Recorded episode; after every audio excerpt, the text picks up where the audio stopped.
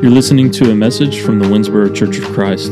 This is the Winnsboro.church podcast. If you have any questions, comments, or prayer requests, you can get in touch with us at any time through our website at winnsboro.church. What is success? What does it look like to be a Christian and to be successful in the work that we're called to do? And this this series is about my Father's business. That's what Jesus said when he was in the temple. And if we're going to be about our Father's business, a natural thought, a natural way of determining the business and how it's going and what we're doing and evaluating ourselves is asking, are we successful? So, what does that mean? What does it look like when we think about the Christian business? Of being about our Father's business, of doing the work He would have us to do. What are our gauges? What are our standards? How do we measure success? Well, maybe we don't. And that's what I'm going to look at in the next passage in the Gospel of Luke. Whenever Jesus had an amazing opportunity, but actually moved on from that opportunity. Let's look at Luke chapter 4. So he went down to Capernaum, a town in Galilee, and on the Sabbath he began to teach the people. Now, this verse actually reflects directly what we talked about last week when Jesus was in Nazareth. Verse 16 of chapter 4 is Now Jesus came to Nazareth where he had been brought up and went into the synagogue on the Sabbath day as was his custom. So he's doing the same thing in both towns, but he's going to have a very different response. Remember what happened in Nazareth last week? They took him up onto the brow of the hill and tried to kill him, tried to throw him off because they were so upset with what he said. Capernaum, not his hometown, but a different town, a town on the edge of the Lake of Galilee on the north side, kind of away, we could say, from the heart of Jewish country a little bit more, they're going to be much more receptive. They were amazed at his teaching, because he spoke with authority. Now in the synagogue there was a man who had the spirit of an unclean demon, and he cried out with a loud voice, Ha! Leave us alone, Jesus the Nazarene! Have you come to destroy us? I know who you are, the Holy One of God. But Jesus rebuked him. Silence! Come out of him! Then after the demon threw the man down in their midst, he came out of him without hurting him. They were all amazed and began to say to one another, What's happening here? For with authority and power he commands the unclean spirits, and they come out. So the news about him spread into all the areas of the region. Jesus' events at the synagogue in Nazareth weren't quite so well received, but now he's in Capernaum, and all right. People respond appropriately. People are amazed. And the amazement and the encouragement and the good response keeps going. All those who had any relatives sick with various diseases brought them to Jesus. He placed his hands on every one of them and healed them. Demons also came out of many, crying out, You are the Son of God, but he rebuked them and would not allow them to speak, because they knew that he was the Christ. So Jesus is performing miracles, and the people are wanting those miracles. They're responding well to those miracles. They're responding well to his authority and to his teaching. Things are going well. As a preacher who has recently relocated, I mean, this is the kind of place that every preacher wants to end up. Jesus is a rabbi, as a teacher, as obviously more than that, the very Son of God. He is the Christ, and the demons recognize it, but he's not ready for word to get out just yet. So he silences them. He doesn't want them to say it, he wants his followers to come to that conclusion. But uh, the, the, the harsh response he got in Nazareth, this is exactly the opposite. Now, a preacher that goes into a hard place, into a hard ministry, uh, probably not too long into it is going to be looking for a different opportunity to present itself we see as ministers, and, and really any occupation, your occupation as well, whatever it uh, was or still is, that whenever we're making money, whenever we're getting promoted, whenever we have a good relationship with our coworkers and our bosses, it's a good place to be. But whenever those things go away, and to varying degrees, eventually we get to a point of, well, let's not do this anymore. Let's find another place. And I've heard some, lack of a better word, horror stories of sometimes the situations preachers have found themselves in, and sometimes the situation churches have found themselves in with their preachers. And things can go bad. I strongly desire things never to go bad here. Uh, I'm thoroughly enjoying being here after a year and beginning my second year and looking for many more years to come. Uh, but I've I've been around and I've heard and I've talked and I've been blessed by my ministry. The the three churches, this one's the third, the first two and this one, none of them have been bad. Some of them have had things that maybe weren't long term and not what I was looking for, and that's partially why I'm here and also trying to find the place where I can do ministry as well as God has put it in me to do it. And living up to the opportunities before me. So, I mean, a lot of things go into deciding to move, deciding to move on. As a minister, or again, any occupation, any person, deciding to move on from one workplace to another. And bad things generally propel us out faster. But when things are going good, oh, we want to stay. And things are going good in Capernaum, and the question is, who would leave that? The answer? Jesus. Jesus would leave that. The next morning, Jesus departed and went to a deserted place. But he's not just taking a break. Yet the crowds were seeking him, and they came to him and tried to keep him from leaving them. That was Jesus' intention, was to leave and go somewhere else. But Jesus said to them, verse 43, I must proclaim the good news of the kingdom of God to the other towns too, for that is what I was sent to do. That's what my father sent me to do. That's my still my father's business. To go where my father wants me to go, to proclaim where my father wants me to proclaim. And it's not just about finding a good spot and sitting down and camping there and, you know, building off of successes and things are going to go great. Now he's going to move on to other towns, and Capernaum's going to be one of the better ones. Nazareth, where he came from, wasn't that great, obviously, and some of the towns he's going to go to, other than Capernaum, eh, it's going to be mixed. In some ways, he would have been so much better off just to stay in Capernaum. People loved him, they responded to him, things were going well, but he said, No, I'm about my Father's business. I go where my Father sends me. Now that was Jesus's motivation. That that was Jesus's calling. He he wasn't just coming to find success. Jesus knew full well that's not what he was going to find. He ended up hanging on the cross. Success wasn't really what he was after. He just wanted to do the next thing that God said, all right, go do that now. He knew he was about his father's business, and that was all the success he needed. He didn't need to find any other earthly success. He knew his father was pleased. He knew that his father desired for him to go to other towns too, so without hesitation, he says, Okay, I'm going to go. So, who would leave a great place like Capernaum? Well, Jesus because he knew God had other places for him to be.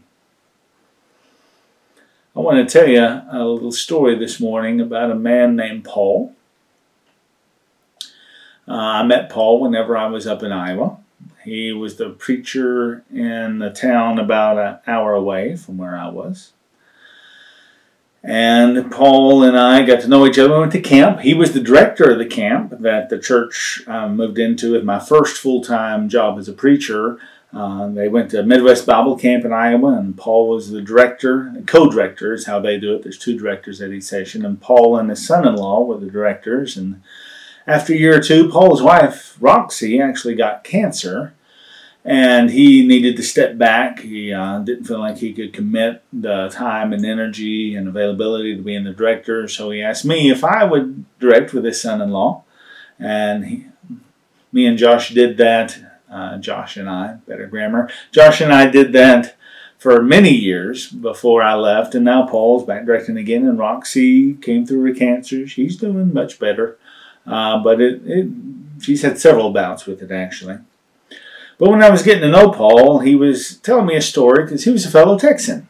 I was raised in Texas, and he was raised in Texas too, and he told me about how he had gotten to Iowa, and that he had been in, in Marshalltown early on in his ministry in the town in Iowa that he was at, but an opportunity came open for him to move back to Texas. And this was before you know the turn of the century. This was in the 80s and 90s. He had an opportunity to go back to Texas and uh, found a church in the town of Odessa. And he was telling me it was actually during an oil boom. Things were going well. I mean, there was lots of people in the church moving into the town. The church was growing, and uh, they had lots of resources because the oil industry was doing well. When the oil industry does well, the town of Odessa does well, and he. he he was doing well. I mean, if you could label something as, as as success, that would be it. Especially compared to the little tiny struggling churches up in Iowa which for the most part they are. It's far out of the Bible Belt. Texas is, you know, right on, right in the center of the Bible Belt. It, it's, you know, Texas, Arkansas, Tennessee. I mean, that's what makes up the Bible Belt, where people go to church, where the Church of Christ in particular has a strong foothold in so many communities. And Texas is full of churches of Christ, and here we are in Winnsboro. You know, most towns have more than one. I like the fact that Winnsboro just has one. That know, we are the Winnsboro Church of Christ. That there's not an east side and a west side, or north side, south side, or uh, the product of what often comes from splits. So I'm very grateful for that, and I think it's something to, to take joy in, not pride, because that's God's work, not ours, but uh, to celebrate that, because unity in Christ is a good thing. But uh, Odessa, you know, and things were going well, and the church was doing well, and you know the money was better, and uh, the opportunities were better, and the finances of the church and the ministry possibilities were better. And you know, I've heard it said, uh, or I've heard the question asked, uh, you know, whenever a preacher gets a calling, how often is it a calling to a smaller church with a lower salary? Not often. But in the grand scheme of, I mean, like most businesses and professions, preachers try to climb the ladder, so to speak, over time. And, you know, we want to be more comfortable, have more uh, things in our life taken care of, less worries. And uh, I'm guilty of very much thinking of those things and uh, worrying about my future and the future of my family. And I mean, it's just natural. In some way, in some ways, it's the way this country and our society program us to think, and I'm a part of it. And it's not all bad to think about the future and to try to um, and, uh, to, to build on a foundation that can, can last. Uh, but Paul, as he looked around town of Odessa, and it wasn't bad, but it definitely was a prosperous Bible Belt town. And the thing about that is, especially in the 80s and such, during the oil boom, during, uh, it's become less so, but it's kind of assumed in Texas, even still, but less than it used to be. It's assumed that you go to church. It's assumed you're supposed to go to church. And most people have that inkling in them. Now, not everybody goes, obviously, and this has become less. We've seared our consciences in the last generation or two, but the the way that we think about church, it's kind of just inherent and understood and a part of our society and especially was much more back then when Paul was had moved back down to Texas. But when he had left in Iowa, was pretty far out of the Bible Belt, and that is nobody cares. Nobody thinks about it.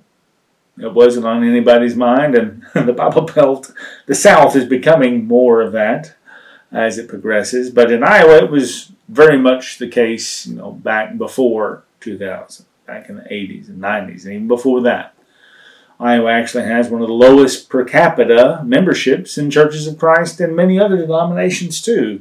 It's um, not a heathen state by any means. It's a good Midwestern state, and we actually loved it there. We have many good memories and good relationships from whenever we lived up there. Most of our children were born up there. But it was different. And Paul pointed, was pointing out to me this difference. He said, in Iowa, nobody's a Christian because they're supposed to be. In Iowa, the people that go to church are committed to their own faith because they have to be because there's no other outside pressure of putting force on them, but you know, putting expectations on them. If uh, they're in Iowa and not a Texas transplant that kind of carries some of that with them, or other transplants from other places, then it really was a personal commitment, personal dedication, and he admired that. And being in Odessa, and he was, it was very different, and it wasn't bad, but again, things were well. People were comfortable. Money was very much flowing in the town. Kids had nice cars. Families were building nice houses. And none of that's bad, but he was raising some younger kids at that point. He had raised some of his older kids up in Iowa, but he had some younger kids, and they were getting older while they were there in Odessa. And he decided he wanted his kids to see something different to experience something different, to know Christianity in a different light. So he uh, called his old church back up in Iowa. And they had had a minister in the intervening years, but he had moved on, so the position was open, and they said, Yeah, Paul, come back up here. And he did, to a much smaller church, to a much smaller salary, and they had a little parsonage and still do where he and Roxy live right behind the church building. And uh, a small kind of double wide even i mean nothing spectacular in the least. And uh, but he decided that's what he wanted to show and to, to do. That's where his passion his heart lay. And he wanted to again, his kids to experience something different than just the oil boom uh, mentality of where they were before. Now, the oil boom busted, but I can't help but think he still would have probably been better off financially uh, in Odessa compared to the little town in Iowa where he's at now and the little church. And uh, again, Roxy's faced cancer a few times, and uh, I I don't know their finances. I don't, you know, assume to, but uh, again, they're still living in that little parsonage, getting by, but just getting by. And I respect Paul so much. And his last name was Prescott. He's the son of Hurston Prescott. He didn't grow up here. Uh, I'm not sure exactly where he grew up, but his dad Hurston moved here after Paul had grown up. But Paul, he knows this church. He's been here a few times visiting his dad over the years back, you know, when Hurston was still alive. They would come down and visit Grandpa and bring the kids. So he's been here. And the way that y'all talk about Hurston, and I hear memories of Hurston and how much he was loved and admired and appreciated, that's when I think about Paul and his son and especially the example he still gives me now of it's not all about me. It's not all about my future. It's not all about how I would gauge or want or desire success. It's about my father's business. It's about having my priorities aligned and knowing that there are more important things than the earthly way we quantify success. And really, when it comes down to it, That question I asked at the beginning what is success? How can we measure success? What does success mean for a Christian? And I would say that's the wrong question. Success is our Father's business. We're to be about our Father's business, but we shouldn't be the ones worrying about success. God will take care of the success. He doesn't. He, he doesn't look down and say, "Colby, you be sure and be successful." I don't see that in Scripture. I don't see that in the example of Jesus by any means. Not that he didn't have some great successes, obviously in towns like Capernaum and the miracles he did and the way that people were amazed. But Jesus wasn't worried about being successful. Jesus was only worried about being about his Father's business. And if things are going to go successful, well, that's up to God. That idea of planting and watering, but it's God who gives the increase.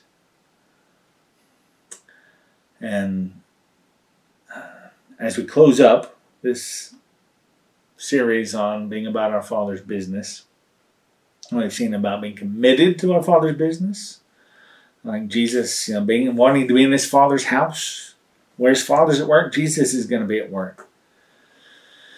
And you know, last week we saw Jesus having a bad experience in Nazareth, and that he wanted to present that his father's business wasn't what they thought it was going to be. That God's business doesn't abide by our rules.